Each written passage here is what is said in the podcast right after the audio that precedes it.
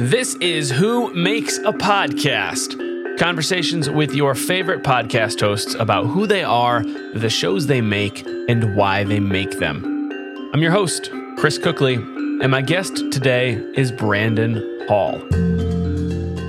Brandon has been an emergency 911 dispatcher with the Metro Nashville Department of Emergency Communications for the last 20 years. He's been the calm voice at the end of hundreds of thousands of 911 calls, including for some nationally recognized events such as the Nashville Christmas Day bombing in 2020, the Nashville 2010 flood, and numerous active shooters.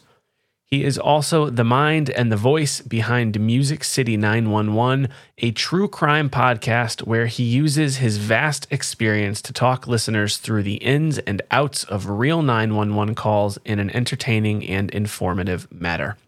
Brandon was a fantastic guest. He has a wealth of knowledge not only around the 911 system and how that works, and how he's able to obtain those audio files and use them to make a compelling podcast but also on podcasting in general.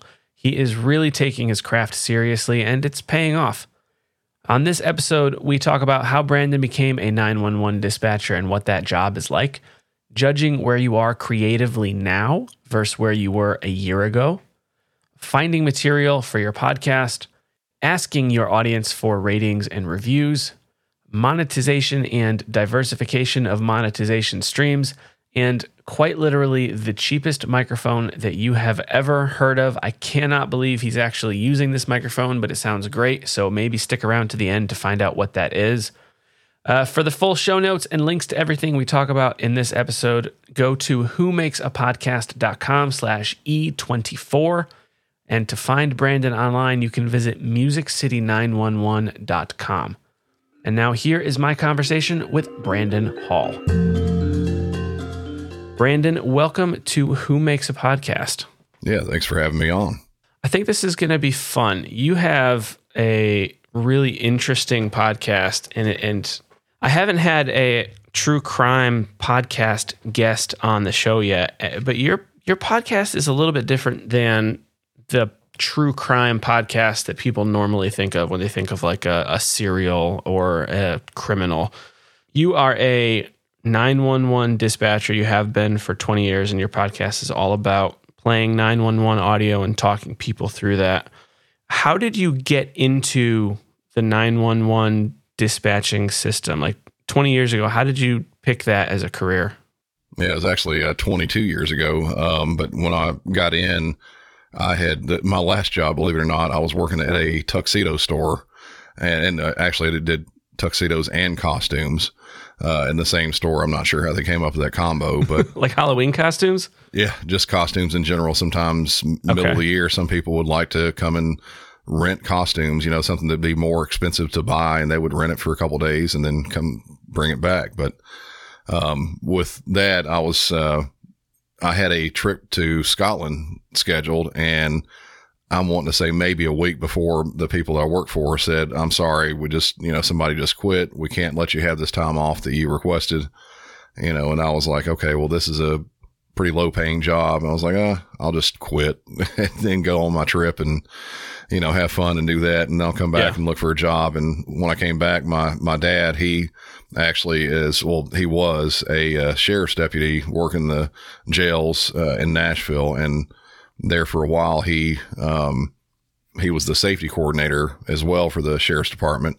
And he says, "Well, I, I talked with a friend of mine who is in human resources, and they had a job opening, and I think you might actually have the right temperament for the job." And I said, "Okay, I'll give it a shot." And within probably two or three weeks, I think I was in training, and it just sort of took off from there. And it's he was right. I've got the right temperament for it, I, I suppose. I imagine that a particular temperament would be needed. Uh, as somebody who's not in that world at all, you know, listening to the 911 calls that you play on your podcast, it feels like a, a really high stress, high adrenaline kind of environment. Do you do you still feel those things, or have you kind of reached a level now where it's, you know, you're kind of unfazable? Yeah, it's been years uh, that I've actually had any type of real big emotions. I mean, obviously when you have a more of a hot call that you're taking, or if there's a something going on on the the dispatch radio end of it, you can get a little bit hyped up and a little bit more excited. But for the most part, I've pretty much dealt with anything you can think of. Now I say that, and just like you said with the Christmas Day bombing, I thought I had dealt with everything until that happened.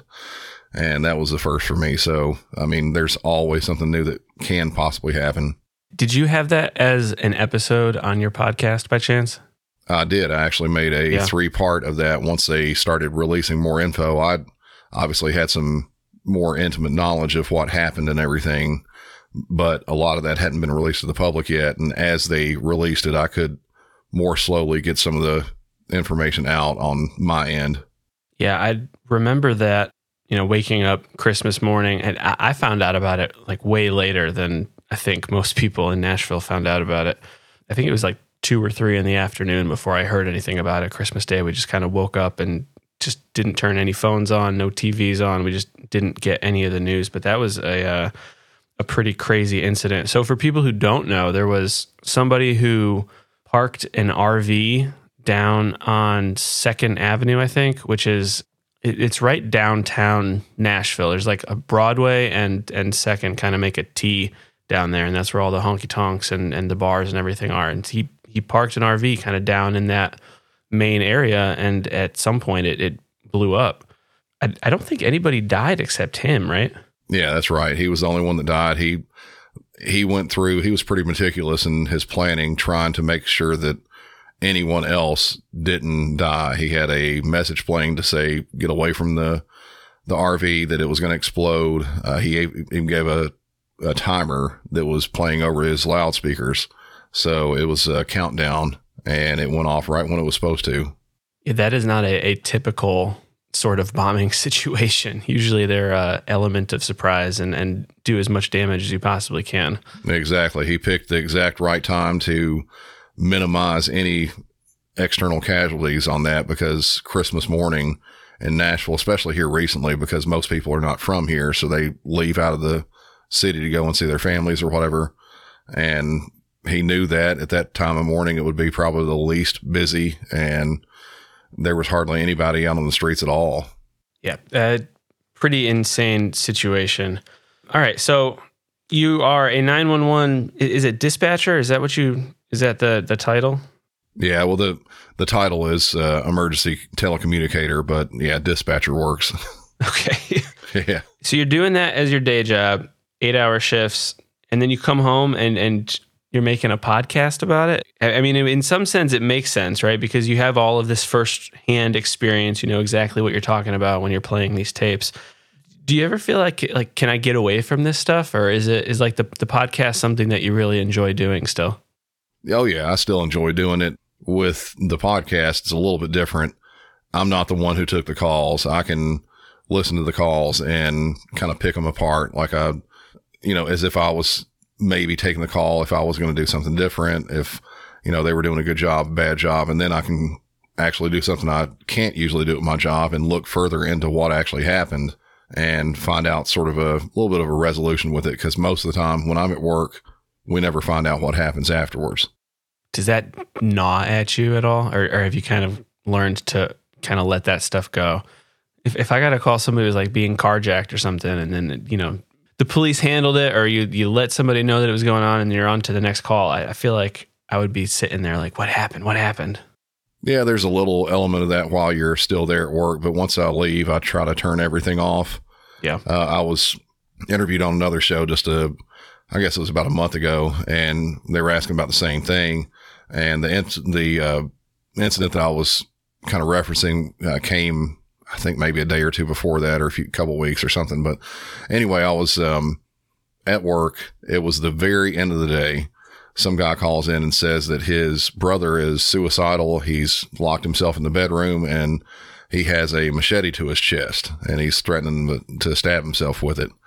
So I get all the info I need. I start the police out there and that was my last call today. So when that happened and uh, my position got relieved, I just got up and left and I didn't really have another thought about it until I was questioning about it. And I said, oh, that actually kind of fits. So, yeah. Wow. Well, I guess after, you know, 22 years and, and as you said, hundreds of thousands of calls. Probably can't uh, follow up on all of them. There's not enough time in the world for that. Oh no, no. And in a single day, I might process between me taking the call or me on the dispatch end of it, doing the radio end of it. I, I might do, you know, 200, 200 plus calls a day. So there'd be wow. no way for me to do that. Yeah. So you decided to take this experience that you have and make it into a podcast. Why why did you start your podcast? What was the the idea behind creating Music City 911? Well, I had a few people that had suggested like, oh, it'd be pretty cool if you wrote a book or something, and that wasn't really my thing. I mean, I I've done some little short story writing, and uh, I was I've been really into movies for a long time, and a, a while back I did some short movie type scripts that I wrote, but a book never really jumped out at me. And it's a big ordeal. Yeah, really it is. And um, just kind of my love of audio and stuff like that, that kind of helped me out. And um, I had a couple friends that had done some small stuff before, um, just in the kind of podcast ish type world. And they mentioned saying, Oh, you've got a really good voice. You should do that. And I've never, ever thought my voice was good at all. I'm just it's, a, it's you know, definitely like that, that standard deep, maybe not standard because you got, there's like a little, a, a gruff edge to it a little bit that I think lends itself really well to the, the genre that you've chosen, but you definitely have that deep sort of calming radio voice, I would say for sure. Yeah, apparently so. People have told me, and I've just never heard it myself. So, but yeah, I mean, I think all that kind of added up. And at first, um, you know, me and I was trying to figure out a, a kind of angle to it, and I had no knowledge of podcasting at all. Um, before that, I probably barely even listened to a podcast. So I had to teach myself every bit of it. I had some knowledge of recording just from the acoustic properties and stuff like that. So I've learned that a little bit more as I went along and got a little bit better at it. And my, I think my episodes, they've kind of grown too. So it's, it's worked out. Yeah. I mean, it sounds really good. It sounds like you definitely do know what you're doing. And I, I listened back to the very first episode and even that one sounded good. So Oh, I, it's one of the things that uh, the older episodes, I think they sound horrible. Everybody's more critical of their their own stuff, I guess. Yeah, I actually read something just the other day, and uh, for any you know budding podcasters that are listening, this is something I think that is actually very good, very valid. I can't remember where the article was that I was listening, that I was watching or, or reading somewhere, but it said that anything that you did a year ago you should be embarrassed by. And then the same thing goes from a year from now. You should look back at what you're doing right now and still be embarrassed by it. That way, you know you're always improving. Yeah. No, that's good advice. Hopefully, in, in that advice, they also said that you should be happy with what you're doing currently.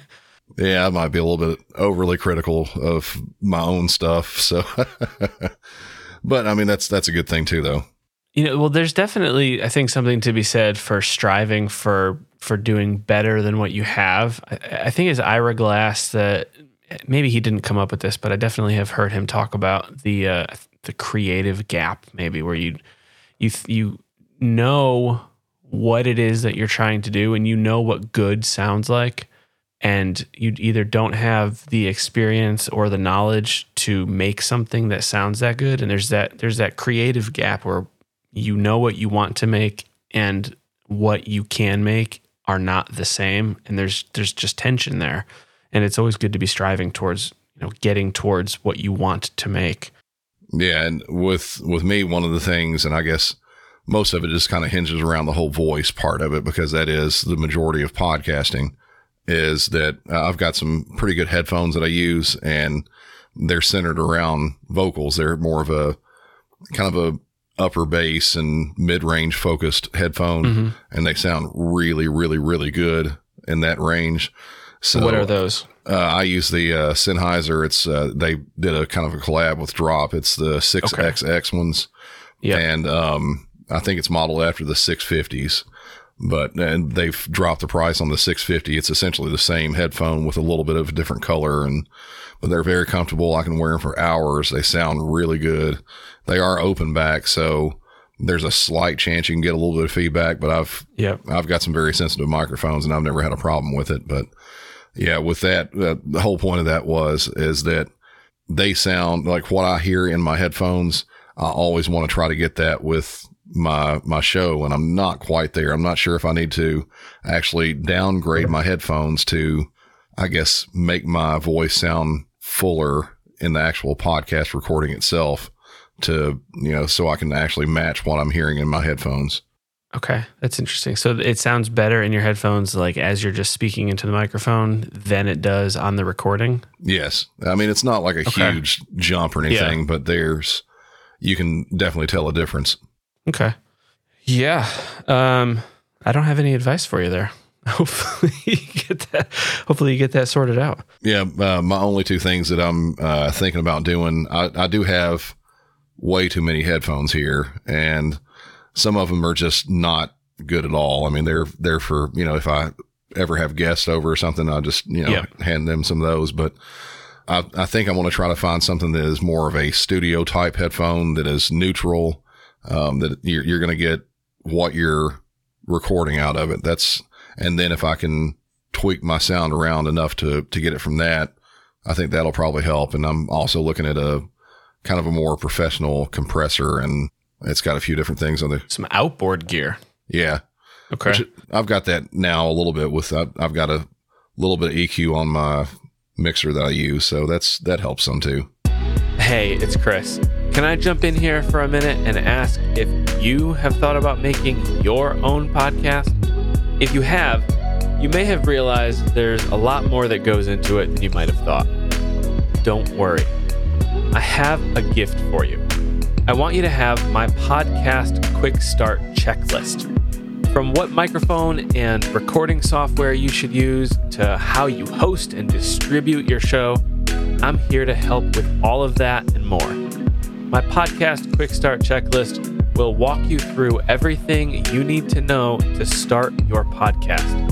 I'll show you what's actually important. To get my podcast quick start checklist, go to whomakesapodcast.com slash start and tell me where to send it. Now let's get back to the episode. So I just got, as far as headphones go, I got the Rode NTH 100s. They're a, a relatively new headphone and I I love them. Yeah. Good review from me. They're super comfortable, can wear them all day. I think they sound good, but I'm not not a huge audiophile. So, you know, take it or leave it. But I I like these I like these headphones. Yeah, I've saw a lot of reviews on those, and um, everybody says they're uh, pretty good. I've actually been tempted to buy them just to try them out. And also on top of that, the uh, you know one of the things they said about comfort, something about they have like a cooling gel in the they do the Yeah. So yeah, that's really good. It's it's the craziest thing. You put them on and it literally feels cool around your ear, which is awesome for over ear closed back headphones. Yeah, I, I think I'll probably will buy some of those at some point just to give them a shot and see what happens. Yeah, definitely check it out. All right, so you said that you you don't listen or you didn't listen to podcasts. Do you listen to many podcasts now? I do. Well, in in my time that I can listen, uh, and that's usually driving to or from work, and you know, yeah. so I get about a half hour that way each way. But yeah, I'll, I'll do a, a little mix. I'll you know listen to a few different podcasts, some that I like, you know, just out of entertainment, some that are for knowledge. And sometimes I'll throw on a different podcast just to see, you know, like something in the, the genre, see if they, yeah, you know, are doing something really cool and like, oh, I could do something like that, or not necessarily copying, but, you know, have my own spin on something that's good. What are a couple of your go tos? What are you turning on most frequently? Uh, on my way into work, it's really a, a big mix. Um, I don't know if you're familiar with the comedian Marc Maron. He has a podcast yep. called WTF. Uh, yeah, WTF. I listen to his on certain episodes, um, just if I know the the guest. And uh, let's see, I do listen to. I mean, this is a probably a big faux pas, but I do listen to Joe Rogan sometimes. Obviously, with uh, some of his guests, the same type of thing. Hey, you and like 50 million other people. Yeah, exactly. I. But see, the, the thing is, is that with all the people who listen to his show. I'm not sure. I, I don't know if they're all doing it or not. When I listen, I listen to 10, 15 minutes of it. That's really all I can do. you know, with the time I have going to work, sometimes I'll do the whole Yeah. thing. But Oh, well, his episodes are like three hours long. I don't, I don't know Exactly. many people that can listen to. If you're listening, I'm going to say this right now. If you're listening to every minute of every episode of Joe Rogan, you need to find something else to do with your life. exactly. he has There- so much content. Yeah, and he's got I don't know something like what two thousand episodes now, and each It's one of them have been like two or three hours long. I mean, that's way too much time. Yeah, it's a lot. Yeah, I'm actually just looking through my podcast app here.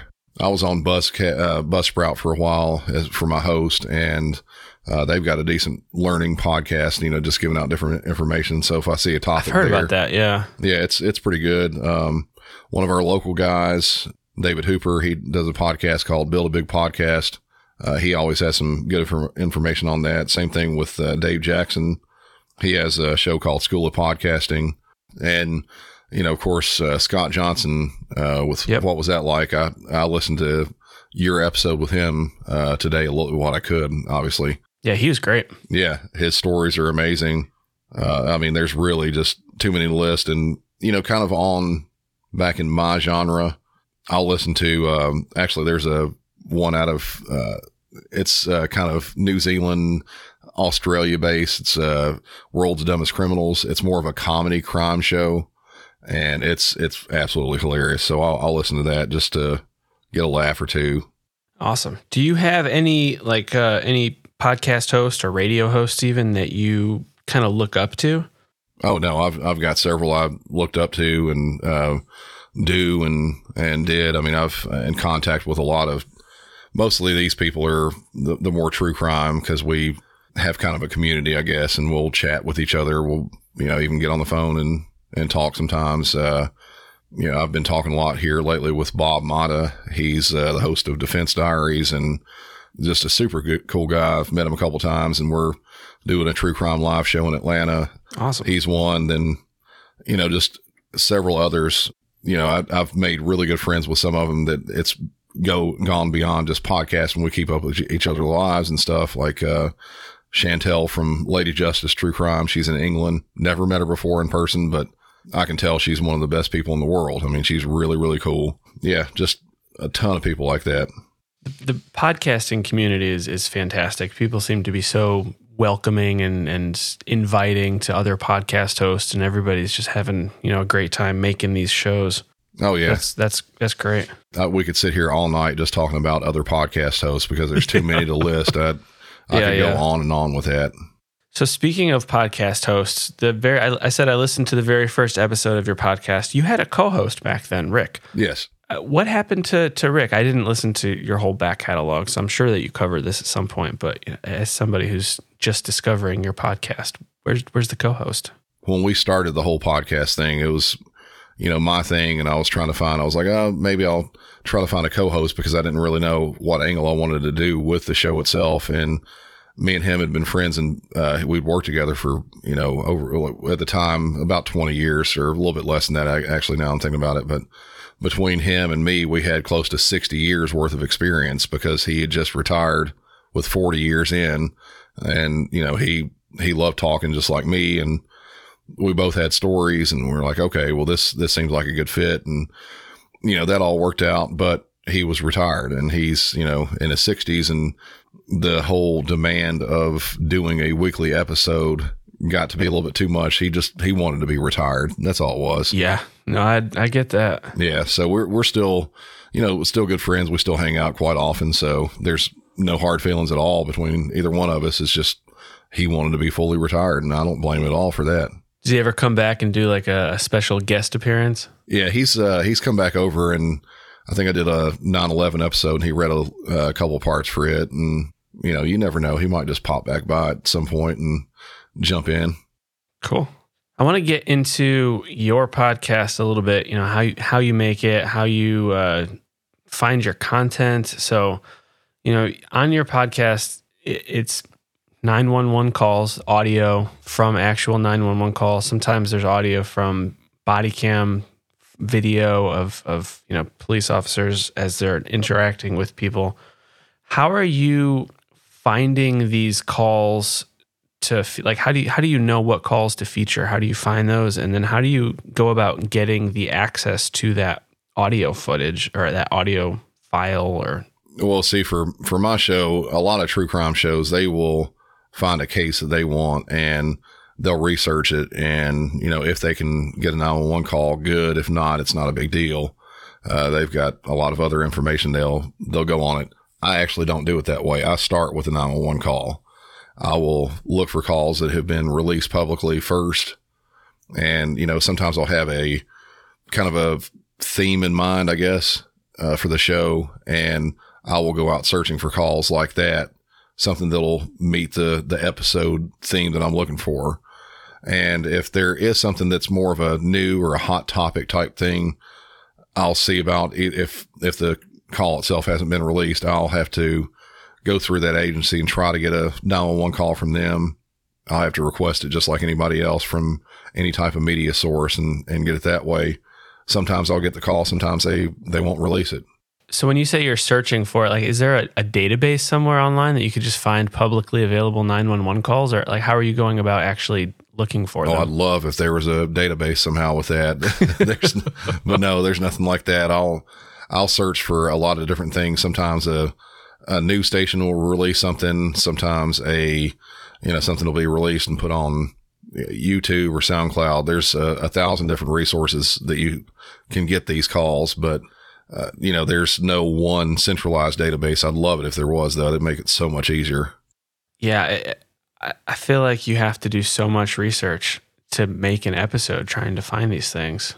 Uh, it's kind of hard to say that uh, how much I put into each episode, but even when I'm doing, you know, like my last episode was probably I don't know, a little bit over 30 minutes long, something like that, and the research done with that, it was not nearly as heavy as some of the other ones, but you know, in, in, any given episode that's a half hour, 45 minutes long, I wouldn't be surprised a bit if I'm doing research, looking into the actual calls, the details behind them, all that stuff for, I mean, 10 to 20 hours sometimes. I mean, the, wow. yeah, it, a half hour episode, start to finish. And that's just the research part of it. Yeah. Yeah. I mean, from start to finish, uh, recording, editing, research, all that, I'd say at the very minimum, 10 hours at, you know, average probably around 20 and some of the longer episodes much longer than that. I mean, I really, I'd say 20 to 30 hours per week. I'm doing something with this show. That, that's almost a full-time job.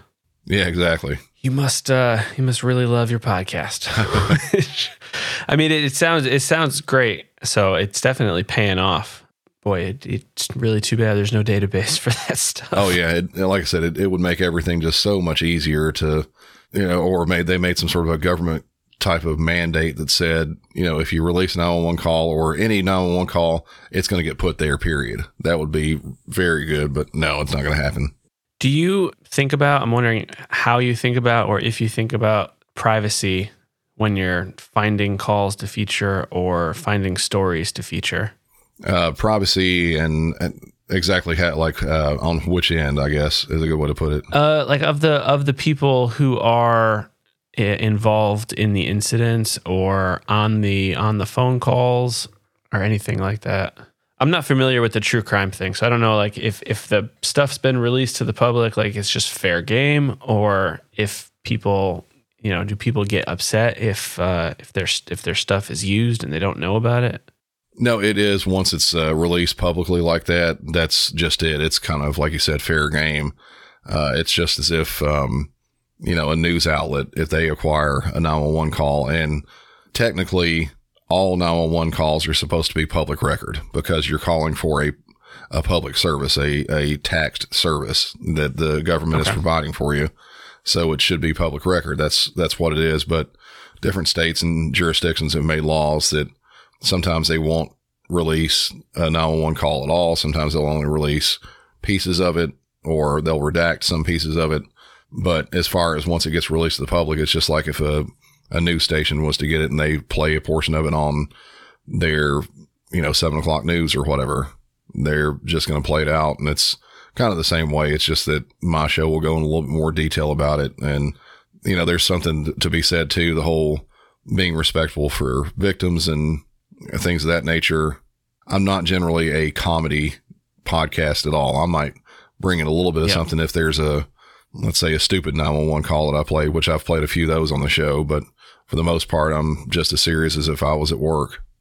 There was an episode that I listened to. I hate to keep hounding the how do you find the call stuff, but for some reason it's just like not clicking in my head. I mean, I, I get it that you're just searching stuff, but there was an episode where you uh you had like multiple calls about the same incident, and you know the question that I wrote down is if they're like tagged by a, a case number or something, but it it sounds like that wouldn't be the case. You just find an incident and then by chance you just happened to luck into multiple calls about it? Yeah, sometimes like that. There are other times that uh, it's one of the things I forgot to mention a little while ago.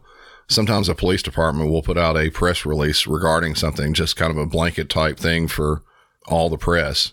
And mm-hmm. they'll release, I won't say every detail about it, but they'll release multiple 911 calls and, you know, maybe a copy of the police report about it. It's different for each agency. And, you know, of course, you know, anybody that's out there, you have a town, you have an agency there. Sometimes you have multiple agencies in a bigger city. So it's different for each one. Yeah. All right. So with, you know, 10 to 20, 30 hours per episode at least to to make it, are you batching episodes at all? Like do you have any in the can or is it I have to do this this week because I need to have an episode out next week? Yeah, most of the times I don't have an episode uh, in the can waiting to go. I've done it before and I, I like the thought of that, but it's just, it's kind of hard to keep up and do more than one episode in a week. Yeah. Every single time I have more than a couple extra days off, I'm like, okay, I'm going to get an, ep- an extra episode done and I'll take a week off or whatever. But that never happens. There's always something else going on that I need to get caught vacations up on. Vacations actually become vacations. Yeah. Well, yeah, oh, sometimes not, not usually though. you, I mean, your podcast has been going for what, two years now, two and a half years, something like that. Actually, al- almost three years. Uh, I think my almost three years. Okay. I think my original release date was like December twentieth of twenty nineteen. And you say you're still having fun making it. How do you stay motivated to continue making new episodes? Is it what's what's driving you to keep making your podcast? Well, there's a, a few things. Uh, I mean, I do enjoy doing it in the first place. For the most part, all my reviews have been really good. Everybody seems to like it. Plus, I'm now starting to make a little bit of money from it, not a ton. Uh, one of my motivations, I guess, now is that because I like doing this and I can kind of see maybe fingers crossed in a couple years, maybe if the growth continues to go like it is, that maybe I can quit my other job and do the podcast full time. And yeah, that's a, a good motivator for me.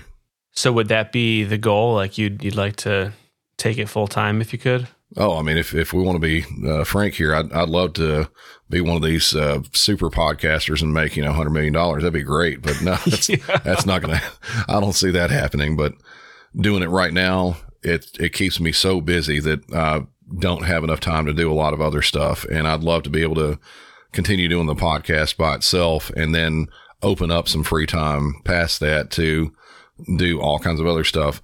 Not to mention, I think that if I had the extra time like that, that I could go even deeper in the research with a podcast because, you know, some of the other true crime podcasts, they will really dig deep into every aspect of the, the crime that happened. And I don't really do that. I'll have, you know, two or three different incidents on my show. They're more of a quick hit type thing. You said that people seem to be liking it and and getting good reviews. I just looked up your reviews. I mean, you got almost five stars on Apple, 249 ratings, which is seems like a ton to me for two and a half years. I think I have five and I've been going for almost a year. So uh, if, if anybody's listening and they like this podcast, please go leave a rating and review. How big is your podcast? Like how many listens are you are you getting for for each episode? Well, uh, I'll touch on your whole ratings thing here before I get into that. That's actually a very good thing. There for a long time, I was not saying give me a, a five star rating and you know leave a review. Yeah. I wasn't doing that at all until I don't know maybe four or five months ago. I started mentioning that on, that on the show. At that time, I think I might have had 120, 130. Um, so I mean, I, I literally went for you know, two years or so, two and a half years with about 120, 130, somewhere around there. I think I'd, I'd have to look back, but since I've started mentioning that, I've seen growth with that almost every single week. I mean, this past awesome. week I went from, I think 282 to, no, I'm sorry, it was no 284 to 292 in the course of a week. So that actually does help. So anybody out there listening that's doing that, please, yes, mention that at the end of your show and that will help out with the reviews. Um, as far as the, the size of my show, it's not where I want it to be at yet, but it's, uh, I see, I've seen really good growth as far as a standard 30 day download cycle. Each episode mm-hmm. will get maybe between five and 7,000 downloads, something like that. That's great. Yeah. It's, it's, you know, better than from what I've seen most podcasts. It, um, yeah. I'm not trying to compare it all, but uh, I hate to really say this. I'll see on the different podcast groups or something like that. The people are saying, I saw one guy. I mean, I love that he has the passion to do this. He's just had a thousand episodes. I think he's done. And I can't remember exactly. I think he said he might get 150 downloads per episode. A thousand episodes? Yeah. Yeah. Wow. This was a few months ago, but I see yeah. people all the time saying they've been doing it for, you know, years and they're getting, you know, around the same numbers or even less. I think I saw, yeah, I was at one of the Nashville podcast meetups that we have and I was talking with someone there and yeah, but she said she's been doing like a healthcare type podcast for I think she said like nearly two years, and she had like two thousand downloads total during that time, and you know I, I, wasn't trying to be boastful or anything like that. She asked me how many I had, and I was like, well. Today I had like last week 3,500 today. So yeah, but I'm doing, well, it depends on the week. Sometimes it, it really fluctuates anywhere from, I'd yeah. say 12 to 20,000 downloads per week. And wow, overall, I'm probably averaging around 60 to 75,000 downloads a month. Yeah. Well, when you, when you factor in the, uh, the back catalog, people going back and listening to previous episodes, absolutely. Yeah. That, that helps a lot. Yeah. You're getting great numbers as far as I'm concerned. You're hoping to, you know, someday or make this your, your full-time job. How are you, monetizing the podcast? I know you have ads that run pre roll and, and post roll. Are those dynamic? Yeah, they're dynamic ads. Um, I am doing, I've actually just now recently started doing mid roll stuff, but that was, you know, the dynamic ads. That's all I've been doing so far. And then I've got a you know, small Patreon that helps out as well. Nice. And um, it's like anything past that, the you know I've got a merch site that, yeah, that that helps just barely. And uh, on my website, this is something that if you you may have heard on other podcasts, the whole buy me a coffee yep uh, type thing. I actually have on my website buy me a beer, and I've had a few donations through that, which is you know always helpful.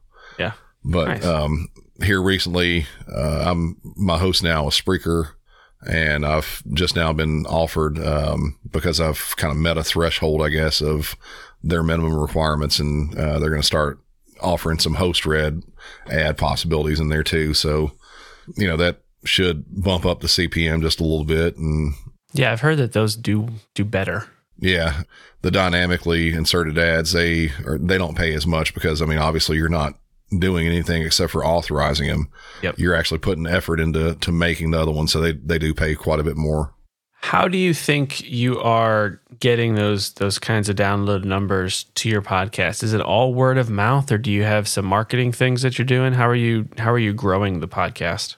Uh, it's a little bit of both. I mean, a little bit of everything, really. Um, as far as what I do week by week, uh, I've got you know social media. I've got a Facebook page, and then I've got a Facebook discussion group that I've got now probably, I don't know, about 1,200 people in. So we go in there and discuss the episodes and can do that. I'll post on Instagram. I've, um, each week I will post in different groups on Facebook. Same thing with Twitter. Um, and I, I do a little bit with TikTok as well, but I'm not seeing a ton of, you know, downloads on that or views. I guess they say it there. The reason I got on there in the first place is I heard on a different show that someone I, I can't remember what the name of the show was, but they posted something that went kind of viral on that, and mm-hmm. their podcast download numbers went from like three thousand in a month to like sixty thousand. Wow! So it it really jumped up. So you know, I'm just I guess there's a piece of me that's wanting that viral jump there. Yeah, I mean, if you could just to see if it works. If you could strike gold, you know, once or twice, some of the, I mean, I'm sure most of those people are not staying around for the long term, but some of them will. Oh yeah, and that's that's the thing. Uh, you know, I, I do like my podcast. Is I guess is a good way to put it. Um, I think that people like my podcast. It's just like any product at, at all. You can have the best product the world has ever seen. If no one actually sees it or knows about it, they won't buy it. So you have to get the your product in front of every, as many people as you can. Do you have any kind of like social media strategy that you're following? Anything intentional that you're doing, or you just you know I'm going to throw something up when I think about it? No, I, uh, generally I'll release an episode, and the next day or or day after that, I will make different artwork for the episode, and I will post that different places. Like I said, in Facebook itself, in different groups. Yeah. Some of them, like I'm, I'm in a couple true crime groups. I'll, I'll do some artwork in there and tell a little bit about my episode. Same thing with uh, Instagram, and I'll try to use an app called Headliner to make a audiogram to do on uh, TikTok as well. Heard of that? I haven't actually gotten in and, and used Headliner yet, but I've heard that it, uh, you know, can make some cool stuff. And it, is that free or free? Free to a certain point, right? There is a free version of it that I think you can do. Like I think it's like eight or nine videos a month, something like that and uh, they have uh, paid versions as well that get you unlimited. And I think you can get. I think I saw somewhere that if you do their pro version, which is I can't remember like thirty bucks a month or something like that, yep. that you can actually go through and upload your entire back catalog. It'll make audiograms in your full episodes and upload the whole thing to YouTube, wow. which would solve a problem that I've had. I've I've been wanting to move my show over to YouTube too, but I was like, there's it would take so long to do every one of my episodes like that. Yeah. Yeah. I mean, YouTube is is a whole different beast. I'm sure that it helps to have your stuff up on YouTube just because it's another touch point. People can find it and, you know, find you through it. But I don't know how well podcasts do on YouTube if there's no video component to them. Like do people do people use YouTube as their podcast app? I, I think they for some parts I think they do. Yeah. Um, I was chatting with, um, I have to think back now. It was another uh, podcast host. She started as just an audio podcast, then went to YouTube, and mm-hmm. hers is not a like it's it's not a static image. I don't think that any any podcast that has like a static image does very well there. But she ended up moving to where she kind of integrates pictures. She's okay. not on the actual show herself as far as her video, like a video of herself, but she takes say videos of you know, like news releases or just something kind of pertinent to the episode. And it's not like a real fast paced thing. Once every two or three minutes, the image will change. And the last I looked, I think she had 25 or 30,000 subscribers on that. And she's, wow, you know, grew that much quicker than I have with my audio only podcast. Yeah. Yeah. I mean, 25, 30,000 subscribers on YouTube is, is definitely not nothing. Oh yeah, it's if nothing else, it's a good starting point. And granted, they're the way they make money is a lot different than with podcasts. I think with the, right. like the audio only, I think that if you had twenty five to thirty thousand subscribers on an audio only podcast, you would have a much better, you know, foothold to get sponsors and things like that who will pay a lot more uh, as far as CPM goes than what you get on YouTube, which is, I think, really hardly anything. Yeah, I think if you're if you're trying to find a ratio between podcast downloads to YouTube views, I think that one podcast download has got to be worth like hundred YouTube views or something. Yeah, maybe, maybe even more than that. I'm not sure. I'm sure that's not an exact ratio. Yeah, a thousand YouTube views. Who knows? All right, so when you're making your podcast, like what does a typical production cycle look like for you? So do you you said sometimes you have an idea and you go out looking for 911 calls or sometimes you find a call and then you build an episode around it. What does that whole process sort of look like? Are you writing out notes or speaking off the cuff when you're recording your narration? Like how do you how do you handle all that? Yeah, from start to finish, I will like just today, for instance, I released my episode. Actually, I, I made a mistake. Usually, last night when I usually finish recording and I get all the editing done and I know it's finished, I will go ahead and publish the episode And last night, I guess I was tired or something. I forgot to pu- publish it last night. So this morning, I'll wake up for my job at a little bit after 4 a.m. And I, you know, one of my first things I do after releasing is I'll see how many downloads uh, I've gotten overnight. Zero downloads. It wasn't zero, but I was expecting to see something around 1500 to 2000 and I think it said 400 and I was like, "Oh, there's something wrong. There's something really wrong." And I just forgot to publish the episode. So, Yeah. um, but yeah, did that yesterday. I did my artwork today, but I got real busy at work. Um, so I wasn't able to really post it everywhere, but generally a couple days after I've done the artwork and the episode release, I'll start looking for the next episode with the 911 calls and I'll start looking. It's, I kind of do the same thing I will do in, in dispatch. There's kind of a priority system for me. If there's something new and like a kind of a hot topic type thing, I'll go and try to jump on that first and, um, see if I can craft an episode for, with that. And if not, I'll go back and, and search. I'll think, oh, well, it might be a good time to do a, let's say a carjacking episode or a police shooting or, um, you know, or a really kind of gruesome murder or something like that, Mhm. that type thing. And I'll look for calls that fit in those criteria. And once I get that, I'll start researching the calls and what is involved with it, the length of the call. I, most of the time I don't edit the, the call down to as, as far as making it shorter. I want people to feel like they're sitting in the dispatcher's chair and sitting there with the person while Yep. all this is going on. One of the kind of more saddening, I guess is a good way to put it, uh, episodes I did was this woman who she was an elderly woman. She couldn't leave her house while it was on fire and she ended up dying. And the dispatcher was on the phone listening as she died Jeez. and it was a very long phone call. I I can't recall exactly. I'm wanting to. It was probably over 20 minutes now. I'm thinking about it. So I played the entire thing start to finish because I wanted the listeners to feel like they were there, that they were the dispatcher. They are going through exactly the same thing that this dispatcher was doing.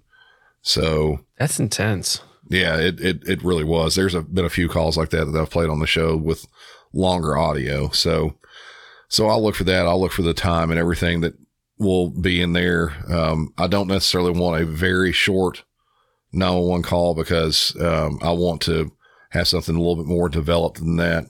But when I actually sit down after I've got my research and everything done, I will do a kind of a semi scripted type episode. So when, when I'm going through, I will think to myself, okay, how's my intro going to go? Um, what kind of music I'm going to use for the intro? And then I'll just start writing out some stuff and I'll, I'll do, it's, it's more like an outline that I'll, I'll go do. I, I do have word for word down there, but I'll on the fly change something. Yep. So it is scripted, but it sounds very conversational, just like I'm talking to you right now. I'll try to do it that way. And, you know, I'll start intertwining all the 911 calls and my own voice telling about the details about the call. And like I said, I'll seek out some sort of a music for the intro and I'll do all that. And then generally at the end of the episode, I'll do like maybe a promo or trailer swap with another podcast and I'll air that. And then I'll drop all my links for social media and Patreon, things like that. And that kind of wraps it up. And then I'll start the editing, which I kind of edit on the fly too, because it's just me doing the, the show. Yeah. It's a little bit easier if I am on the show and I mess something up. I can just stop it right there and re-record it and just go that way. So what does editing look like for you then? What are you typically doing? Uh, like I said, most of my editing is done on the fly. So if um, I'm going through and I mess up a, a word or if I don't feel like it really sounded that good, I'll just re-record it right there and do it that way. Once I get everything done, I'll have to move the the elements around some. I'll have to put the 911 call in the right place. I'll have to here recently, I, instead of just having the intro music just kind of playing in the background, I've tried to make certain pointed vocals in different places that kind of align with the music correctly. Yep. Very NPR there. Yeah, trying to. Yeah. yeah, I, I, I've been toying with having uh, some background music playing through certain segments of, you know, just me talking about the case as well. I haven't quite got there yet, but doing that, and then I'll do a few edits on the the actual audio of it. If it's a poor recording, I'll try to use a compressor setting to bump it up a little bit and make it more aligned with what my vocals are. Same thing with my vocals. I like everything to be really uniform and Yeah. not really dynamic, which goes against my own audiophile, you know, needs and wants. Uh, typically with audiophile recording, you want all the dynamics, but if I'm listening to a podcast, I can't stand really more than anything having to turn uh my volume up and down, back and forth when little things happen. I want it to be set at a volume and Yes. that's it. Yeah, I think dynamics are great if if it's music. Yeah. And you're trying to like, you know, build up a swell or something and, and get somebody's emotions going with a piece of music and, and you come in with the crash and all that. But yeah, if I'm listening to a podcast and it's, you know, you're talking at one level and then you're playing a clip from something and it's, you know, 20 decibels quieter or, and then you got to come back to you like messing with that volume knob, like I'm I'm not going to listen to that. Yeah. And So, you know, I hate to say this. There's, uh, I've, I've listened to other shows, the ones that really sound horrible. Like you, you can tell that they've got one microphone recording three or four people and it's sitting yeah. in the middle of a kitchen table with bare walls and, uh, you know, bare floor. Everything's really echoey and everybody sounds like they're sitting 20 feet away from the microphone. Yep. I'll, I'll turn it off. I can't, I don't, I don't care if you're, you're telling me where a million dollars is hidden or, you know, it, the location of the Holy Grail. I'm not going to listen to it. You know, it's difficult to get extremely good audio, but it's not hard to get decent audio. Yeah, and I, I would 100% agree with that. It is not very difficult to get good podcast audio. You know, it's just like anything else. You get, you can get to 85% of something really fairly easily. Yeah. That last 15 to 10 to 15% is where things get really really challenging and really expensive, but it's it's kind of just not necessary for a podcast. I try to make mine as, like I said, aside from dynamics, as audiophile quality as I can. Now, I don't Yeah. record in, you know, a lot, I see a lot of people say, oh, you have to record in WAVE. And, you know, sometimes you'll up, upload it to MP3 and, you know, cause there's a huge difference. Really, there's not. As long as you're doing 320 or above on the, the MP3, you know, I, I know if any, Kilobits per second. yeah, exactly. If uh, I know that there'll be some audiophiles that might listen at some point and say, no, you're wrong on that. I'm talking about the average person that's listening on, you know, uh, AirPods or in their car on the way to work. They're not going to hear that difference. Well, the other thing with that too is like you upload your file to your host, and there is absolutely no guarantee that when that host sends that file out to Spotify or Apple or Google Music or, or wherever, that they're not compressing it. Yeah. And I, I wouldn't be surprised if they were. I mean, they, they probably are in some point. Yeah, the file that somebody receives to listen to is, is likely not going to be the highest quality lossless file that exists. Like they're trying to save their bandwidth too. So Exactly. So if they're streaming it, it's the same thing. They're they're probably dialing it down a notch. So if you're, you know, if you're listening on some hundred thousand dollar speakers, which they do exist, and they actually have some that are way more expensive than that, even, yeah, you may may hear a little bit of a difference if you go from MP3 to WAV, but for the 99.9% of us out there that are not listening to extremely high end audio gear, it's not going to make that much of a difference if it, if at all. Yeah. So you have, as far as gear goes, I mean, you have the the Sennheiser 6XX headphones.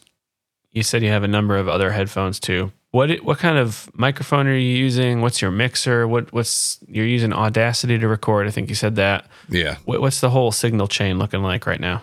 So believe it or not, this is something that's going to, uh, it might actually shock a lot of people because everybody says, Oh, the microphone, everything sounds so good and everything. And that's, you know, it may be the case. I don't know, but my microphone is a very, very cheap microphone. it's incredibly cheap. Um, I've got a, like in my room I've got right now, I'm, I've got three of them set up and it is a Zingyou. It's the BM 800. Oh yeah, Zingyou. Yeah. And you can get Okay. these. When I started researching into which microphones to get, I was like, I want to find something that's like a really good bang for the buck. And I saw a video on YouTube that had this microphone compared with a twelve thousand dollar uh, what is it Newman or Neumann, however you say it. I don't know. Like a U forty seven, maybe. Yeah, I, I, can't recall. It's it's the same uh, microphone they use to record the song "We Are the World," and it's a very expensive microphone. Like I said, it's like twelve thousand yeah. dollars for it. And they did a side by side comparison on it, and for your normal vocal range, when you're not screaming or anything like that, it's almost identical. So they're both uh, compressor mi- or condenser mics. Condensers. Um, yeah. And so they do pick up absolutely everything. And I think that's one of the things that really helps with this is the fact that it does pick up everything. So I got the microphone. It's got a pop filter.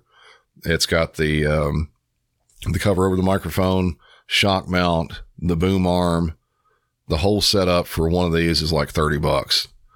And you know, you can buy, I think the microphones, if you find those by themselves on eBay for like, I'm, I'm not joking, like five to eight dollars maybe for the actual microphone itself.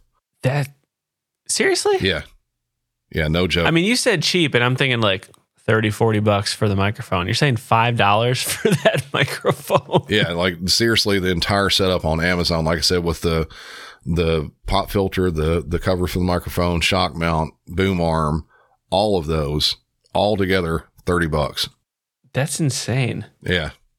So now they, like I said, they are a condenser style microphone. A lot of people won't like that because they do pick up everything. Uh, they are XLR and they do require phantom power.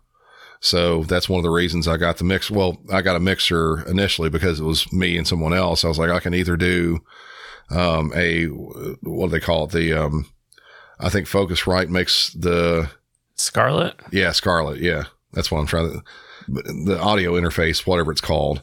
Yeah. Yeah. So they've, uh, they've got those and I was like, okay, I can buy one of those or I can get a mixer and have more inputs. And actually I looked at it and I was like, okay. And it has EQ and you can mess with your, your gain and everything. And it's like the same price, sometimes even cheaper. So I was like, I'm, I'm going to, get a mixer. So I started with one that was a, I think like a four channel mixer and it had two XLR inputs. And then I was like, okay, we're starting to, you know, maybe have some more guests on every once in a while. And I did. And I was like, oh, okay, I need to have more microphones and more inputs. So I got a, I think this is actually a 12 channel and it has four XLR inputs to it. So I've got a three mic setup going right now and I can expand it to, I've got a couple other little lavalier mics and I can expand up to I guess 12 microphones if I wanted to. I, I I'm still like shocked at the the price of the Zingyou microphone. yeah, yeah. I, um, I will send you links. I found it on Amazon, so I'll have a link in the show notes if anybody wants to. Yeah, I'll send you a link, and I'll uh, and I'll send you a link to the the video I was talking about too because it's it's pretty insane. Like I, at first I was like, "There's no way, no way at all that you can equal that. I mean, but there there are differences. Yeah. If you if you have a, a yeah. even with well, this, to be right. Yeah, if you if you get loud, you can clip. You know, it's the the problem with this microphone is it has a very small capsule in it. So if it gets really too loud or uh, hits kind of at a resonant frequency, you'll get some some noise from it. So, but just very normal talking noise range, it sounds really good. All right, so a couple quick questions then. What what mixer are you using now? I know you upgraded it. I don't know if I heard the name of it. Yeah, I'm using the uh, Behringer. It's um, give me a quick second. I'll look at it here to tell you the model number on it. It is the Behringer Q1202 USB. Okay, and then you're using a condenser microphone, which is working obviously for you. You know, your podcast sounds great. Typically, most people advise against condenser microphones because of, of echo and reverb and things in the room. They're super sensitive. So, do you have your room treated at all? Do you have like soundboards up, or, is there just a lot of fluffy furniture in there absorbing sound? How are you handling that that echo? Initially, I did not have anything in here, but since um, I started getting a little bit more into it, I've done a few things, and there are a lot of things you can do on your own that's pretty cheap. Yeah. And this is where my kind of audiophile thing comes in. I'm not exactly sure which has made the biggest bit of difference. I've got a few acoustic panels that I've made. Um, if you were to go out to a company and buy those, they're pretty expensive. Yeah. Um, I'm wanting to say most places charge I don't know, about a hundred, hundred fifty dollars a panel. And truth be told, if you have just a very, very minimal amount of woodworking, I'm, I'm talking about just cutting a couple boards. And even I think if you do the measurements and everything, you can go to Home Depot and tell them to cut the boards for you. Yeah, they'll cut them for you. So you just essentially make a frame and uh, you buy the, um, it's a, a type of insulation from them. You buy that from them. Rock wool, maybe? Is that what it's called? Yeah, actually, the, yeah, um, you can do that. Or there's one that they make called Safe and Sound. Okay. That's a little bit cheaper. It's actually quite a bit cheaper. It's a little bit more easy to find too. It, the audio quality is not as good, but it's nearly as good. Uh, and then you just find something like a breathable material to put over the top of it. And I made a few of those. I've got uh, really heavy blackout curtains on the, the window in this room and uh, on the, the actual door itself. I've got another, I've draped a, another heavy blackout curtain over top of it.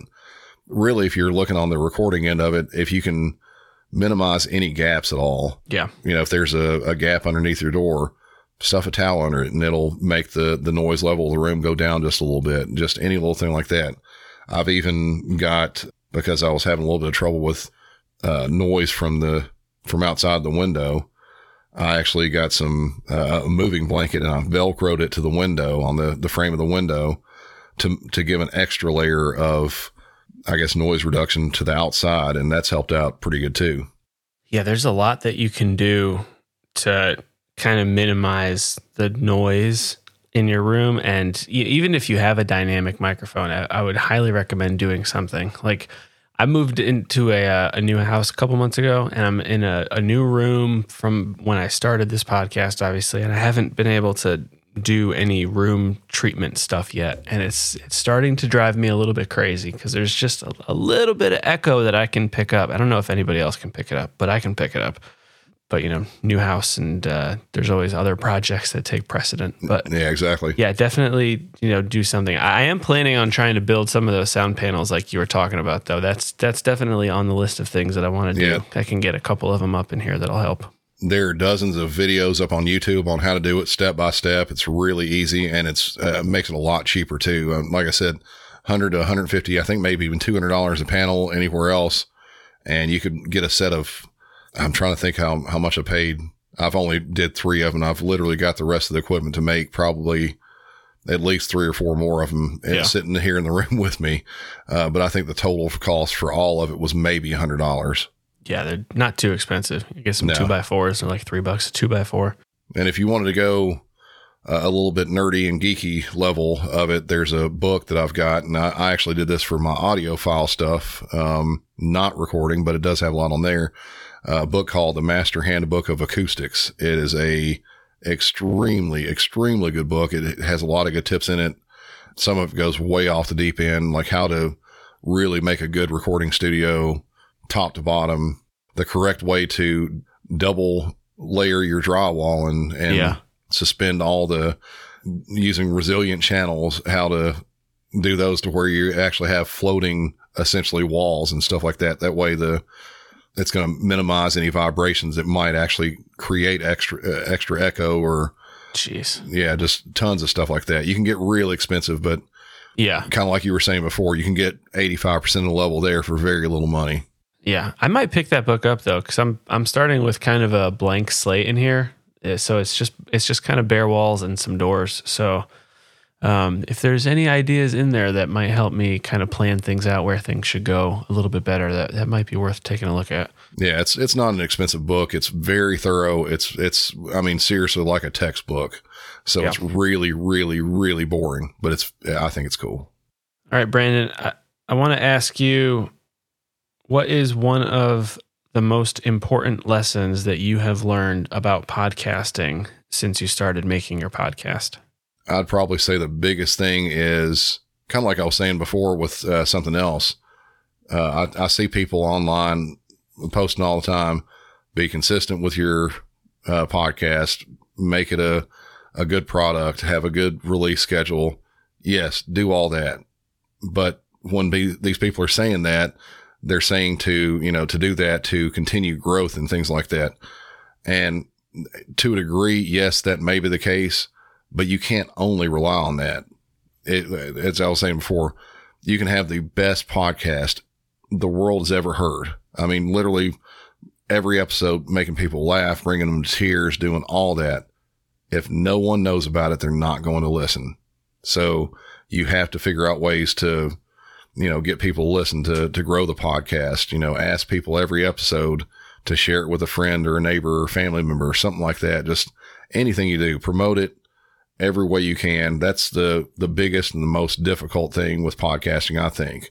And uh, actually the most important too. If you're doing it as a hobby and you're just wanting to get your voice out there, cool. That's not a problem at all. If you're wanting to see some money out of it at some point or see a good following or just build a community, you have to do that. You have to actually build the community. And then as we are starting to wrap up, that that's excellent advice by the way. Marketing, you know, making sure that people are listening to the thing that you're putting so much effort into producing definitely should be something that you should be paying attention to. But as we're as we're starting to wrap up here, what is something that you thought I would ask you that I did not ask you? Oh hell, I don't know that. All right, fair enough. Yeah, I have no idea. Um, I actually, uh, you know, just some of the questions in general, like they, uh, you know, really, really good questions, and I love that it's, uh, you know, listening to a couple of your episodes in the past. Uh, I, I love the format of the show. I, I, I wish that there was something similar to this when I started out because I think it would have helped me out a lot. No, I, I don't think that there's anything else. right. All right. Where can people find you? Where do you want to send people? Uh, you can find me at my website, musiccity911.com, or um, really uh, Linktree.